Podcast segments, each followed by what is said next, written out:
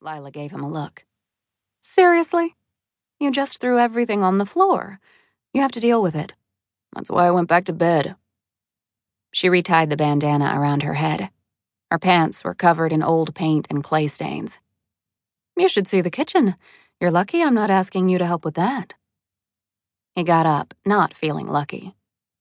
Why are we doing this again? The girls organized it. The house looks fine. The other family is doing it too next week. We should have gotten them to go first. Just get back to work, Ray.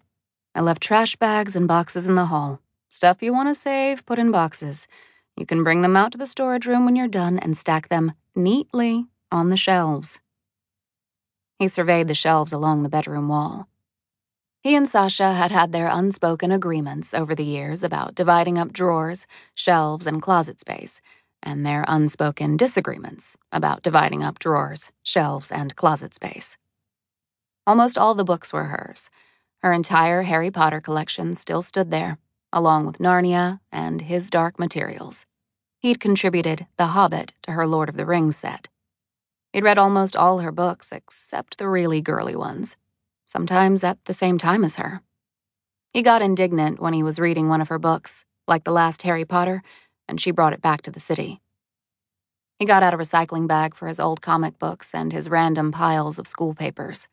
Among them, he found one of her old science tests 91%, and her handwritten book report on Charlotte's Web.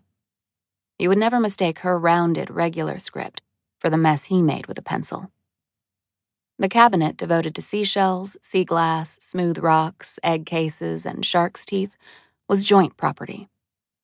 He couldn't begin to say who'd found what. They'd both been big hoarders on the beach, and all of it belonged to the sea, didn't it? He got rid of some crumbling coral and left the rest as it was. He didn't bother with the bureau. Since middle school, he'd let her have the whole thing except one big drawer at the bottom with old sweaters and sweatshirts they both used. He kept his small and unimpressive wardrobe on two shelves and one hanging bar on the left side of the big closet. The medicine cabinet was at least 90% filled with her stuff. Granted, he had hardly any toiletries, in large part because he used her stuff. He was happy using her shampoo, taking a part of her smell around with him. He hadn't provided toothpaste or dental floss in years. There was a lot of semi broken or useless crap to get rid of. He spent some time going through the fishing gear. He had to admit it took up more than his share of the closet, but she was welcome to use it if she took good care of it. They had one boogie board between them, and he still took it out sometimes. Did she? He didn't know. He found himself hoping so. He always imagined she loved this place this pond, this beach, the weird house, this old camp bed under the skylight as much as he did. The surfboards they kept in the garage. Though they slept in the same comforting, fitful bed, looked out the same skylight at the same moon, they didn't know each other. They shared three older half sisters Emma, Quinn, and Mattie, but they weren't related.